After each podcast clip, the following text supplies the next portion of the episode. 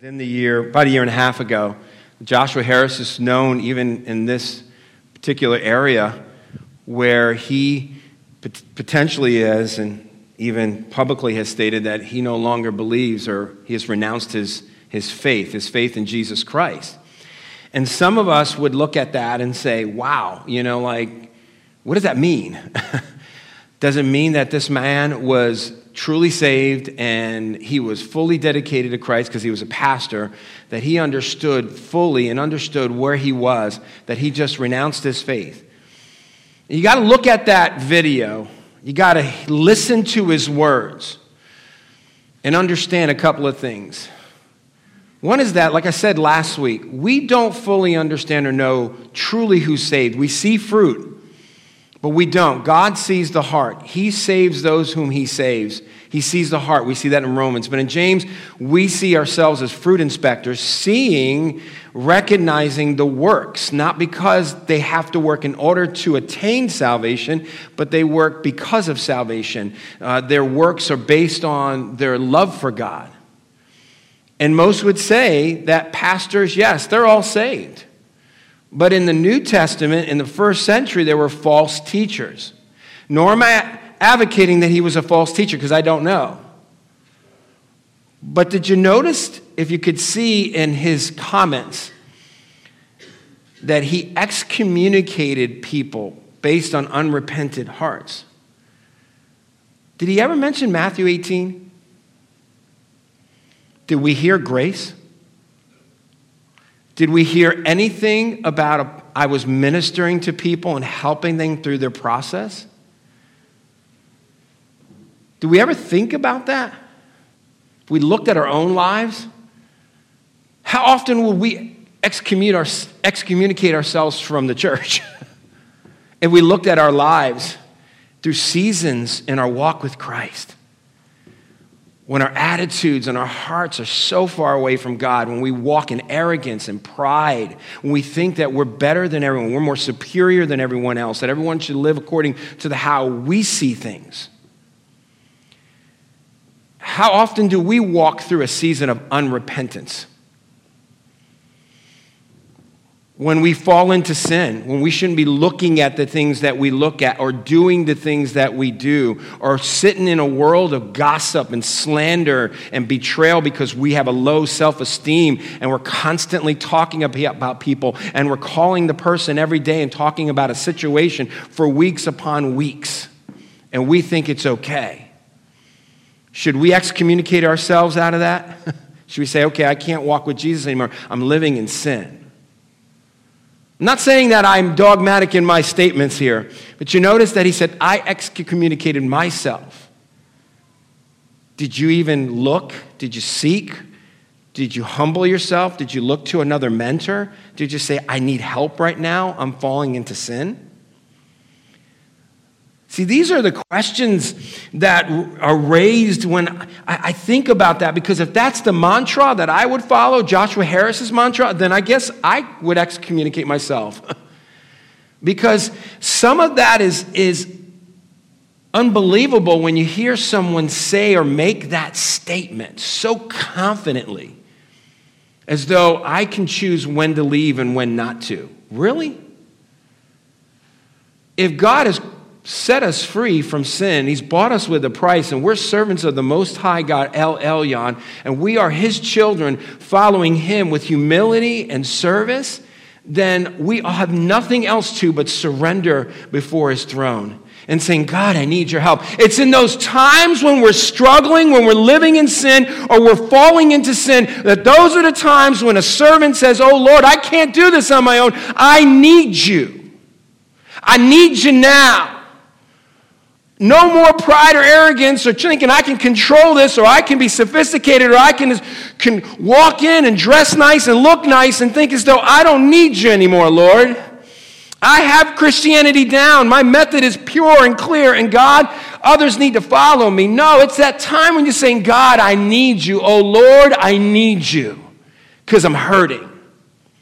See, these are the times when we have to ask ourselves the question. This is why when we're looking at the book of Hebrews, when the author's talking about people who are drifting and falling away, They're falling away because in their hearts, they're hardened. They're falling away. We know in chapter two, it says they were drifting away. And then in chapter three, it says their hearts were hardened towards God. Rebellious. Deliberately sinning against God, which we do all the time. We do it in our thoughts. We do it in our attitudes. We sometimes do it in our actions. But there's that hope of forgiveness and confession of sin and the grace of God that every moment, at every time, God gives us the grace to even speak, to even have a voice, to even have the opportunity to share. But that's what he's going through. And then, and the author's trying to highlight some of this because he's highlighting back to Kadesh Barnea. And as he's thinking about it, it says if, if the author is stating for the believers to continue towards spiritual maturity, as we mentioned last week, it's focused on persevering in our faith, not because of us, not because of the ability we have, because God's power through us. When we submit and we humble ourselves and we yield by the power of the Holy Spirit, we yield to the Spirit and we say, God, how would you have to use me today as your servant? That's the difference. By saying, God, here I am. In moving in our progressive sanctification, admitting that we don't have it together, admitting that we can do nothing without him, admitting that we are the vine and he is the, I mean, he is the vine, we are the branches. Whoa, whoa, whoa, whoa. Okay, so you know, it's like you're singing that song and you're saying, God. So the question still is looming, was Joshua Harris a true believer or not? I don't I don't know. I, I don't, according to the scriptures, according to the theology that I hold to soteriologically, I don't ultimately see how he could just walk away. Even though he's hurting, he can go into repentance. He could say, I'm struggling. He can even step down as being a pastor and saying, I need to work on my relationship with God. But to say, I'm walking away. Many of us can walk away if we think we can, but if we're bought with a price and we're secure in our salvation, the Holy Spirit, we can grieve him, we can quench him, but can we really walk away? Was he trained properly? Did he believe more in the law or grace? See, grace requires accountability and humility. Law promotes arrogance and self-promotion. One can say, I'm better than this, or I don't need to repent. I just need to be better. This is what highlights it. So as we look, I just, I want you to know this is, this is next, we're going to, we're going to go here, next uh, level Christian part two, next level Christian part two. So can Christians be sure of their salvation? Can we be sure of our salvation? That's the million dollar question for many people. But to me, as I've studied and seen and I'm confirmed in my heart and believe that the scriptures are clear, we can be because God is the one who's established it. It's all because of him. He's established it. It's been done by him through his son, Jesus. Jesus did it all. I simply just surrendered and confessed my sin and believed that he is the Son of God and that he died on the cross for me, for my sin. He died in my place. He established it. And I simply need to humble myself every day and allow the power of the Holy Spirit working through me every day. It's not my work, it's God's work through me. The scriptures are clear. Because if we can say that with a confident heart, there's still the looming question of a warning. There's still a warning. And that's why we want to look real quickly at a couple of passages here in chapter ten, because this is the fourth warning. And as we see the fourth warning, it's saying this: anyone who is set aside of the law of Moses, or excuse me, I'm sorry, for any, for if we go on sinning deliberately after receiving the knowledge of truth, there no longer remains a sacrifice for sins. So we have to look at a couple of things here. One is, you notice the we. It went from you in plural and, and talking about it from verses nineteen through twenty-five, which we'll go back shortly. But the we, he goes from we, and then he's saying you. He comes tr- switching back and forth. So he goes, I'm sorry, nineteen through twenty-five, the we, and then now he comes with you. So now he's speaking, again, the author's speaking to the Christians.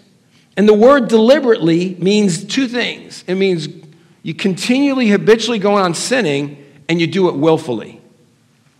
There's one thing when you have an ongoing sin, and then there's another thing when you're doing it willfully. And now what is he alluding to? Well, he begins to allude to in Numbers chapter fifteen.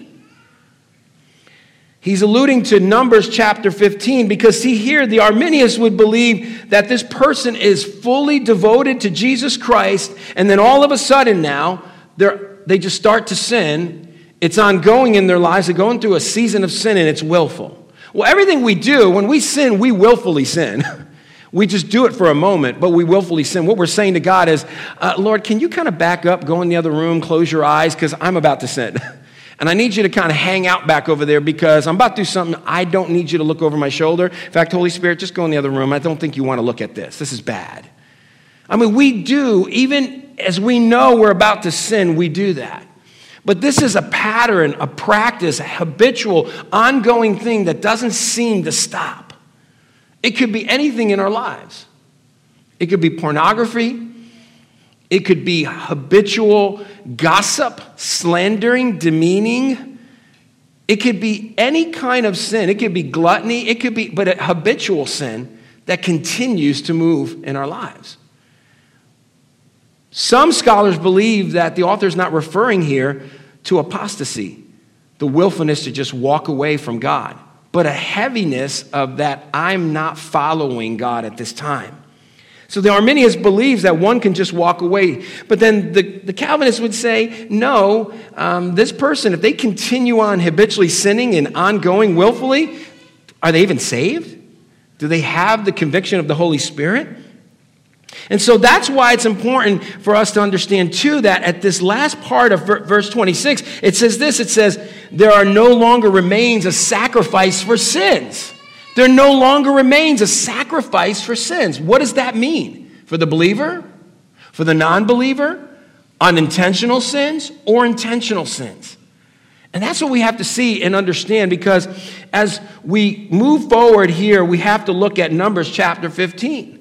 Numbers chapter fifteen, is, and that's what he was alluding to in Numbers chapter fifteen when it was written that if one person sins unintentionally, he shall offer a female goat a year old for a sin offering. And the priest shall make atonement before the Lord for the person who makes a mistake when he sins unintentionally to make atonement for him, he shall be forgiven.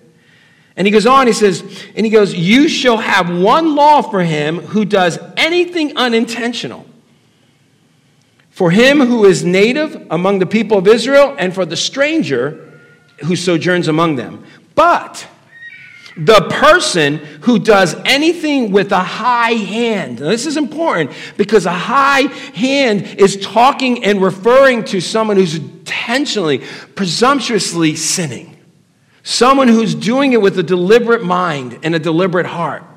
Whether he's a native or sojourner, reviles the Lord. He simply reviles the Lord. And so it's understanding that what we have to realize and look at here is that he He despises God. And that person shall be cut off from among his people. Now, that's a key verse there, or key phrase, because cut off, what does that mean? Eternal separation from God, eternal damnation? Or does that mean just judgment, physical judgment? So now we have to go back. I'm just going to go back now and just highlight verse twenty-seven and twenty-eight. So it says, going back from verse twenty-six, where if we go on sinning deliberately after receiving the knowledge of truth, we believe there's a, these are believers just coming to faith in Christ. There no longer remains a sacrifice for sins, but a fearful expectation of judgment. The question is, is judgment eternal or not? Because it doesn't seem to say eternal judgment here. It just says judgment. Then we go on here. It says, and a fury of fire that will consume the adversaries. So let me just stop there, because that's referring to Isaiah twenty-six eleven. This is important. I know this is a lot of information, but watch out now. Put on your thinking caps here. Hold on now. It says, because Isaiah twenty-six eleven says, let them see your zeal of your people, the fire, fury, and be ashamed. Let the fire of your adversaries consume them. See, in this context, in Isaiah, it's referring to physical destruction upon the land and upon the people. And God did much of that in judgment in the Old Testament. So when you see that word judgment, you don't see eternal judgment. You see and think of physical judgment. So if someone's walking with the Lord and they willfully, continually willfully disobey and are deliberate, ongoing, well, what's the result? The result could be physical judgment. Even God allowing someone to die. When they're trying to hide their sin, they're trying to cover it up and hoping that by hiding it, no one will see it, not even God. God will go in the back room into a closet, or we can hide him, kind of muzzle God up, kind of blindfold him and saying, okay, you stay here, lock the door. Okay, let's go sin. And it, and you're sinning, and you're like, God, you're like, you don't see this, right, God? And you just keep on sinning. You go, okay, Lord, let me latch out the closet now. I'm Christian again. You know, I'm walking with the Lord. Now I'm walking with you, Lord. Let's go, let's get back to intimacy. And see, that picture, that imagery is saying, as, as sounding weird as it sounds, that you would muzzle God and hide him in a closet and close him up, that really what it is is what we do when we sin. We, and God, if he's going to cut us off, if we keep on sinning, the warning is we're going to get cut off. But see, I believe the cutoff could be judgment, death. Hopefully short of death, it could just be the intimacy that you have with God. Because then what happens is we fall into becoming a carnal Christian, which when a carnal Christian, a fleshly Christian, means we're really not doing anything. We just say we're Christians, but we're not living accordingly. And that too could be judgment, meaning God's shutting us off from intimacy with him. And then we become fleshly Christians. That happens. We see it often in the body of Christ because people who are not seeking and chasing and hunting and getting into the presence of God. So that's why when we're looking at verse twenty-eight, if you're looking there at verse twenty-eight, anyone who has set aside the law of Moses dies without mercy on the evidence of two or three witnesses. This is capital punishment. This is referring to Deuteronomy seventeen, two through six. And it could be other verses in the Old Testament talking about you have to have two or more witnesses or because someone could die. But here's another thing to keep in mind. In Numbers chapter fifteen, thirty-two through thirty-six, God said, put to death one who picks up sticks, and I told him not to. Meaning just a simple disobedience. It was harsh. It was law. God would just remove people from disobeying. See, because we have to understand the warning is that when we disobey against God, when we sin against God, there's judgment. Do we understand that in Christ, because there's grace, it's not enabling grace, there's accountability, that when we walk with God, that although our sin can still be considered judged, because when it's judged, that when we confess it, that the blood of Christ covers that every time we confess it, because God the Father sees the Son, and when he sees the Son, we are in Christ. When we are in Christ, when we confess our sin, what we're saying is that we agree with what God calls sin is sin, and when we confess it, then we come to right relationship with him. That's First John. It's that fellowship. It's that relationship. But when we don't confess our sin and we live in sin and we even deliberately sin and we continue in habitual sin, then John, the apostle in First John says, are you even a part of the fold? So it's a highlight of understanding in the teaching of the scriptures that we got to be warned often of remembering that our sin ultimately despises and reviles the Lord, that he can cut us off, even cut us off from relationship with him. But I don't think it's saying, and I don't agree with the Arminius that said, this is the eternal judgment. Because in Matthew, Jesus speaks of an eternal judgment, but the word is missing here. It's not in this passage. But then it says, verse twenty-nine says, how much worse punishment from the Old Testament and New Testament do you think will be deserved by the one who has trampled under the Son of God, who has profaned the blood of the covenant by which he has been sanctified, and he has outraged the Spirit of grace? Now, this is important because trampled underfoot means to, de- to, to treat God, treat God with disdain and contempt. Profane means that which is regarded as common, which means that the blood of Jesus Christ is just any, it's common like anyone else's blood. It doesn't really have any value to it. It has no power. It can't save us from sin. It's just another man. So when we continue on sinning and willfully sinning, what we're doing is we're trampling underfoot and profaning the blood of the covenant of Jesus. Now, interesting that in the same chapter, ten, verse fourteen, it says, for by a single offering, he has perfected, made complete, mature, for all time, those who are being sanctified. So if we are in Christ, and the blood of Jesus Christ sanctifies us, not only justifies us, but sanctifies us, then he has made it perfect until glorification. See, we have to understand it's justification. It's not just that. It's sanctification and glorification. When you're looking at an eternal perspective, eschatologically, you've got to see salvation as a package, not just for justification. So often we look in the scriptures and we just say, am I saved? Am I in? Did I walk through the threshold and say, yeah, I'm in, and saying, okay, let me go live for myself now? No. We're bought with a price. We're his servants. We bear the name Christ. We've got to be willing to what? Die for the God, for the gospel. People right now in Afghanistan are dying for the sake of the gospel. People in third world countries are dying for the sake of the gospel. God's called us to that salvation, to stand up no matter what. That's our calling. That's what he's called us to. And that's why it's important to understand that he's highlighting that. And he goes on, to insult means this, disregarding to the Spirit's work in salvation, meaning we even insult the Holy Spirit. Let me just talk quickly about the blood. It says, whoever therefore eats the bread or drinks the cup of the Lord in an unworthy manner. This is First Corinthians eleven, twenty-seven through thirty. Whoever eats of the bread and drinks of the cup in an unworthy manner will be guilty concerning the body and the blood of the Lord. Let a person examine himself then, and so eat of the bread and drink of the cup. For anyone who eats and drinks without discerning the body eats and drinks judgment on himself. Interesting. Judgment. I don't believe he's saying, Paul's saying that they're removed from their salvation, but they're placing judgment on themselves. They're playing with fire because they're disdaining and treating Jesus with contempt. He says, that is why many of you are weak and ill, and some have died. Interesting, physical death.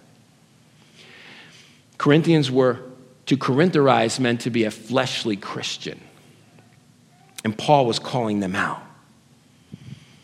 They didn't bring honor and glory. In fact, we know in Acts chapter five, one through eleven, Ananias and Sapphira, lying against the Holy Spirit, and what happened? Were put to death immediately. Or First John five sixteen, it says, a sin leading unto death. These are physical death, physical judgment. So the warning is this, to not continue on sinning willfully, or you will fall into the hands of the living God. That's what we see in the last part of this passage. Or you will fall into the hands of the living God. He says, for we know him, he said, vengeance is mine, I will repay, and again the Lord will judge his people. It is a fearful thing to fall into the hands of the living God. So here's the warning. We have to be careful, because when we're sinning, we need to confess our sin. He is faithful and just, will forgive us of our sin and cleanse us from all unrighteousness. So when we understand as a, a believer in Christ, there's got to be an indicator there, and that indicator is conviction. You ever know, some people say to me, they say, you know, Bruno, how do you know if someone truly is saved or not when they're living in sin? I say it's because they have to be uncomfortable. They have to be, at, you know, they have to be, awkward, and it's got to be painful for them to live in sin. Otherwise, if you notice that they're living in sin and they have n- they have no issue with it, they're comfortable, there's no issue, they continue on living like as though they were walking with the world in an unbelieving state, then I would question their salvation. Now, I'm not the one ultimately to do that. It's God. But the fruit is where I'm a fruit inspector. I don't have a number. I don't stamp it. Every time I see a fruit, I go, six forty-six A. six forty-six A, I inspected it. No, but what I'm saying is that conviction is a key component. It's an indicator to see if someone is living in sin with conviction and struggling. Because we all struggle. We're all challenged. And we have to understand that that's what it ends up being the case. You know, I, Doctor Albert Mohler said this. He said, there may be even some who sin by repudiating Christianity, but if they ever were genuinely Christian, they will return by repentance at some point, and that is a gospel promise. He even goes on to say this: if persons do continue in their repudiation of Christianity, then we have to remember to the text of First John two nineteen, where we are told that when they went out from us because they were not of us, which is to say they never were truly Christians. They were pretend believers. That's why I just put that there, First John two nineteen. It says, if we went out from us, then we were not of us, for we as he says he they have not been of us, they would have continued with us. But they went out that it might become plain that they all are not of us. John didn't mince words. It was very clear. This is a hard message. This is a difficult message. Whenever you have a warning, it's very challenging. You have to look at it inter- introspectively and say, okay, what can I do with it as a Christian? So is this a hopeless situation? Are we not going to get out of this? Well, I think as the body of Christ, when a warning comes, that reminds us what we need to be as the body of Christ. And it's important for us to understand that when a warning comes, we have to decide what are we going to do with our faith. If we're called to be better together, then we need to be together. We need to be together. And in these past eighteen months, it has been the most difficult thing because we haven't had any time to really be together. We were together online. Sometimes we came out, although I have to say it's got to be fair that in June twenty twenty, we did open the doors. And we opened the doors. We gave you an opportunity, even with the mask on, to come out. And when you came out, we're still together, even with the mask. And with a mask, we're still together. We can still fellowship. We set it up. Pastor Dennis and I, we did. We set it up nicely with the staff and leadership team. And we said, you guys can come and we could be a part of this. But we're better together. And as we're better together, it's key. But the sin that's mentioned in verse twenty-six, where we're deliberately sinning, could that be that the sin is actually neglecting to commune together? If so, how do we avoid this? Well, here's a couple of things that we have to go back to in chapter ten, verses nineteen and on. We'll go through this very quickly. It says this: I think we're really better together when we approach the presence of God continuously. So when you and I are approaching the, the presence of God continuously, let me just leave that there. Anybody wants to fill it out? We're better together when we approach the presence of God continuously.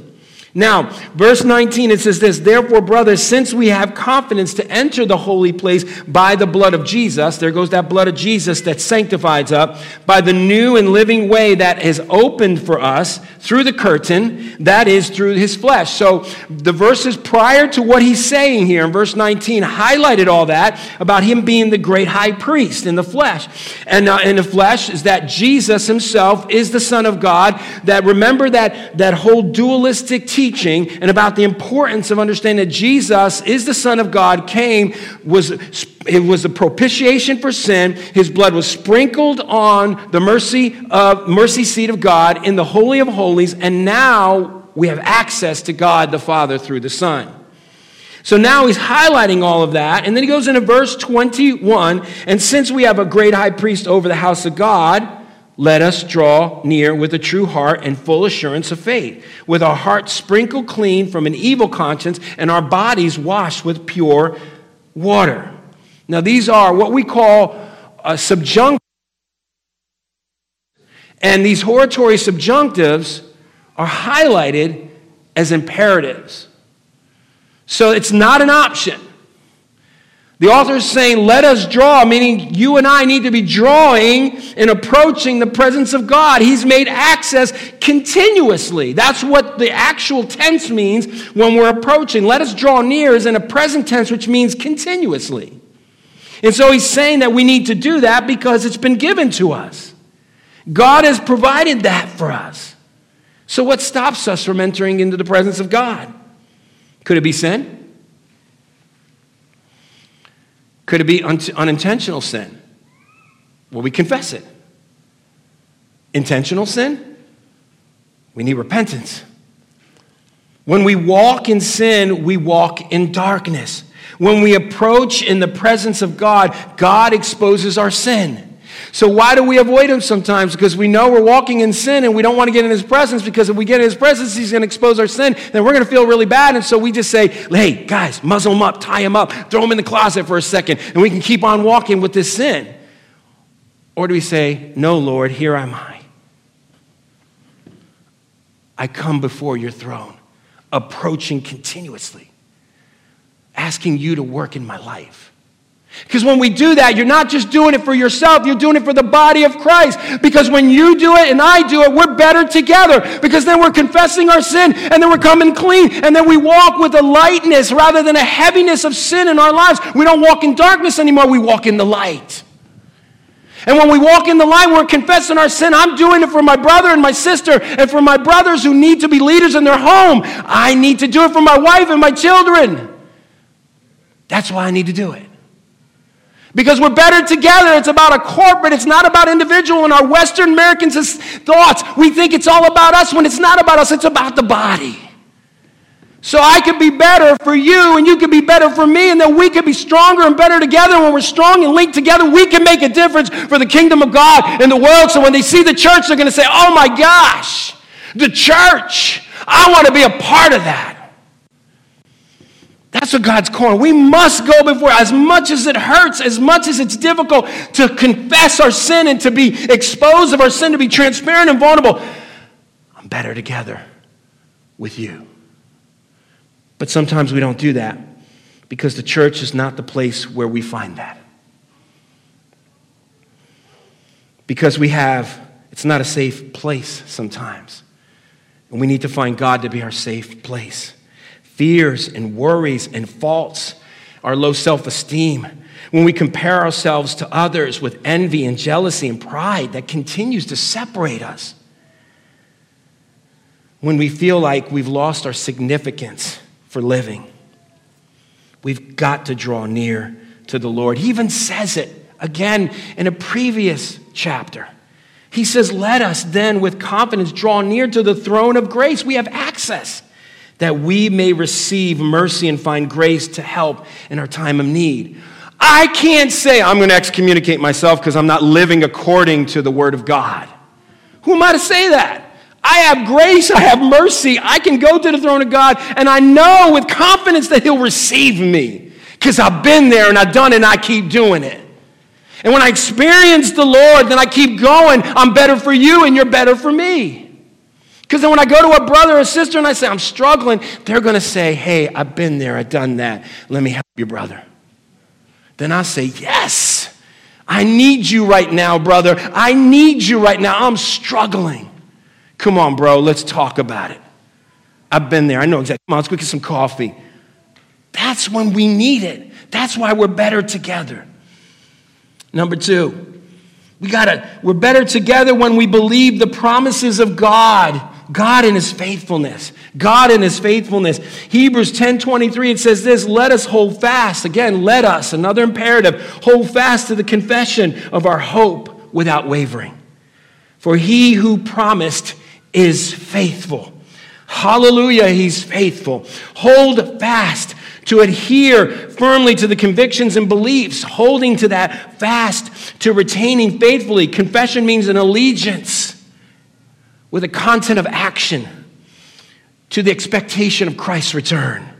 Our hope is in God's promise that his son will return, and his son will return, and we will be motivated to live accordingly.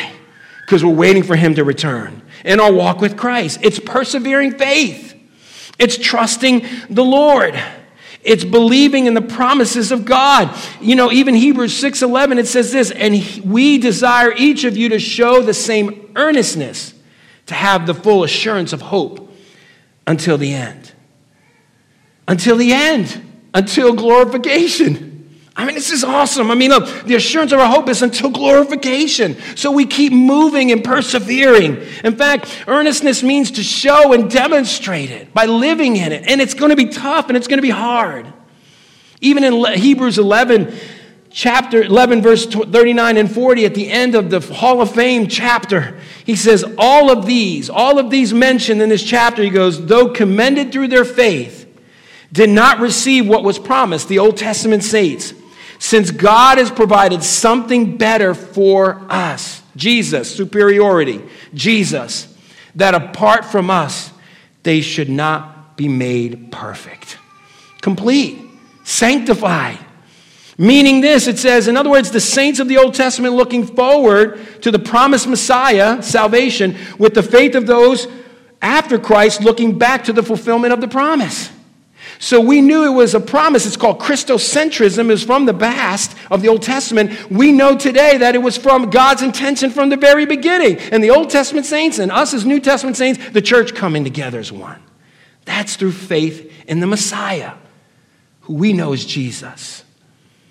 That's what it's all about. Number three, we're better together when we just come together to accomplish the plan of God. It was God's plan for us to be together. It's God's plan for us to approach him in his presence. It's his plan for us to believe him in his faithfulness. And it's his plan for us to come together. Look what it says, this famous passage. And let us consider, here's the number three. Number three, hortatory subjunctive, how to stir up one another to love and good works. Stirring one another up. I want to tell you something. Consider means to think about carefully, to notice, but to stir up, it's not a fun word. It means to arouse to activity, to stir people up, to provoke them. See, I think the problem today that's so challenging, as it was even at the time of this writing, is that people who were Jews were afraid to leave Judaism, so they came understanding about Christianity, but they were still holding on to Judaism. I don't know about you, but when I was just first saved in Christ and I lived in Stamford, Connecticut, there were many who were still Catholic who came to the evangelical church, but then went to the Catholic church. They weren't sure which one to go to. They didn't want to disturb their family. They didn't want to go into arguing with their family, so they came to church, they snuck in, came to church with us, and then they said, I have to go to Mass on Saturday night, but I'll come to church on Sunday. I'm like, now I'm just a new believer. I'm like, why don't you just like let that go? I did. He goes, well, you know, I don't, I don't want to make my family upset. I'm like, so what? I did. And they were like, well, you know, I want to keep peace in the house when we have our, our meals and our families all together. Well, who cares? Just share your faith. Lead them to Christ. Tell them about Jesus. Don't, do you know that? He goes, well, I really don't know. I'm not sure. I'm like, I don't get it. Pastor, can you help me? I'm a new believer. I'm, he's like, he's not totally convinced. He's not really sure. He's kind of playing both parts. I'm like, but that's double talk. He's like, yeah, let me show you in the scripture, Bruno, what that means. And I'm growing and I'm like, yeah, that's not good. This is what the Christians or these Christians were dealing with. I think today sometimes what happens is we want to be liked by everyone. We don't want to offend anyone. We don't want to stir the pot. The idea of love is not to always give in to someone. We are to be affectionate. The manner by which we do it, we do it affectionately. The word love means affectionately and fondly. But we affectionately win people to the truth. We win people by challenging them to obey. The good works involves challenging God's people to actively reach out to others and care for other people's interests. Let me tell you something. This past week, I was texting just about, I don't know, all you men. I, you know, some of you who got a text from me this week, I was challenging you to be there on Saturday, right? Some of you, you can say amen, amen. I was doing that. I, remember, I even texted or I emailed someone and said, hey, you want to come? He's like, I'm not sure. I don't think I'll make it. And he and his son came. I mean, praise God, because we got to do that. We got to challenge and encourage and build one another up and, and help them and stir them up. I might be the one when they see me and they go, oh, here comes Pastor Bruno. Oh, man, he's going to tell me to do something. But we got to try to encourage it. But I do it lovingly, affectionately, because we need to be together. We're better together. We need to be together. That's important because people are falling away. See, the neglecting to meet together means to abandon, to desert, to forsake. They're falling, and that's what happens when we don't get together, when we don't meet together. We're not better. Not only we're not better for each other, we're not reaching the world. It's so important. We have a responsibility to do this. I mean, maybe it could come from a heart of discouragement. Disappointment, feeling defeated. Maybe these last eighteen months really have been beating people up. They said that thirty-five percent of people who were attending church pre-COVID are no longer attending church. This was just three months after COVID started. I don't even know the stats today. I can guarantee it's probably about forty-five, fifty percent. Because we as the body of Christ need to encourage those who have gone away to get back in the church. It doesn't have to be here. Just get back to church. Get back to being together as a body of Christ. We've got to challenge one another to do so. I mean, it's one hour, an hour and fifteen minutes of our time to bring honor and glory to God. That's what we need to do that. Now, to some of you, you were like, I'm here, Pastor. Why are you getting on me? I'm not trying to get on you. I'm just saying, here's the thing. Now we need to challenge others to come. Now we need to challenge others to come. And so it's important for us to see that. Because encourage, it means parakaleo. We're not just coming together. We're encouraging them to walk close with the Father and to be discipled, to come alongside of them affectionately, sympathetically, fondly, and tenderly, challenging them to walk with the Lord. What about Iran and Afghanistan? What about other countries in Afghanistan dealing with the Taliban right now? Do you know, I'm sure you heard, they're checking phones now. If they see a Bible app on your phone, they kill you immediately. Well, for you who have a Bible app right now, could you imagine if that just happened right now? We'd be dropping like flies. All of us would die immediately. They were just bringing guns and line us up. That's what people are dealing with in third world countries. It's not an option. It's a command for us to get together. It's a command for us to get together so we can be better together. That's what it comes down to. It's just not an option. Being together is not an option, but a calling. And we are accountable to God to hold others accountable to the same calling. If we really want to get away from that warning of deliberately sinning, if we want to get away from the warning of getting judgment, then we need to start approaching the presence of God. We need to believe in God's faithfulness, and we need to ultimately come together. That's what we need to do. That's the recipe that God has established for us through this warning. And we need that more than ever in our lives. So I challenge you today, as I've been challenging you for the last couple of weeks, as the body of Christ, if you've seen this warning, and it's like, warning, warning, it's the wife. But if it's warning, what are you going to do? How are we going to make that difference? Where does it start? It starts with a heart that's willing to say, I surrender, I humble myself, I repent. I want to encourage you right now just to bow your heads for just a moment before we end. Just for a moment. I want to give you about twenty seconds. If there is one area in your life, just one, maybe it's apathy. Apathy means unbelieving. Apathy says, I don't care. It's deliberately sinning against God. I, I mean, if there's apathy or there's a sin in your life that you're dealing with, I want you to just name it right now in your life. I'm going to give you twenty seconds.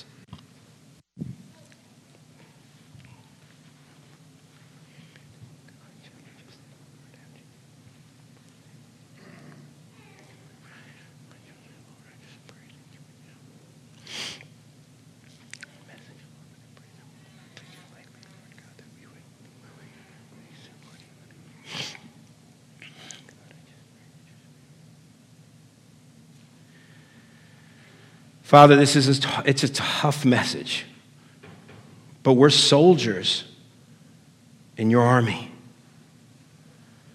And if the commander is commanding us right now, then let us be the servants and the soldiers we're called to. Take the command and do what you're asking us to do. I pray, Lord, in the name of Jesus, everyone in this room, if they have a sin that they need to confess, or they need to repent. Father, in the name of Jesus, may I pray that they would deal with you. And whatever that is, all of us. And may we understand that we truly are better together. We need to get to the next level of holding each other accountable to be together. And I pray that we do so, Lord. God, be glorified. Challenge us this week. We love you. In Jesus' name, amen and amen.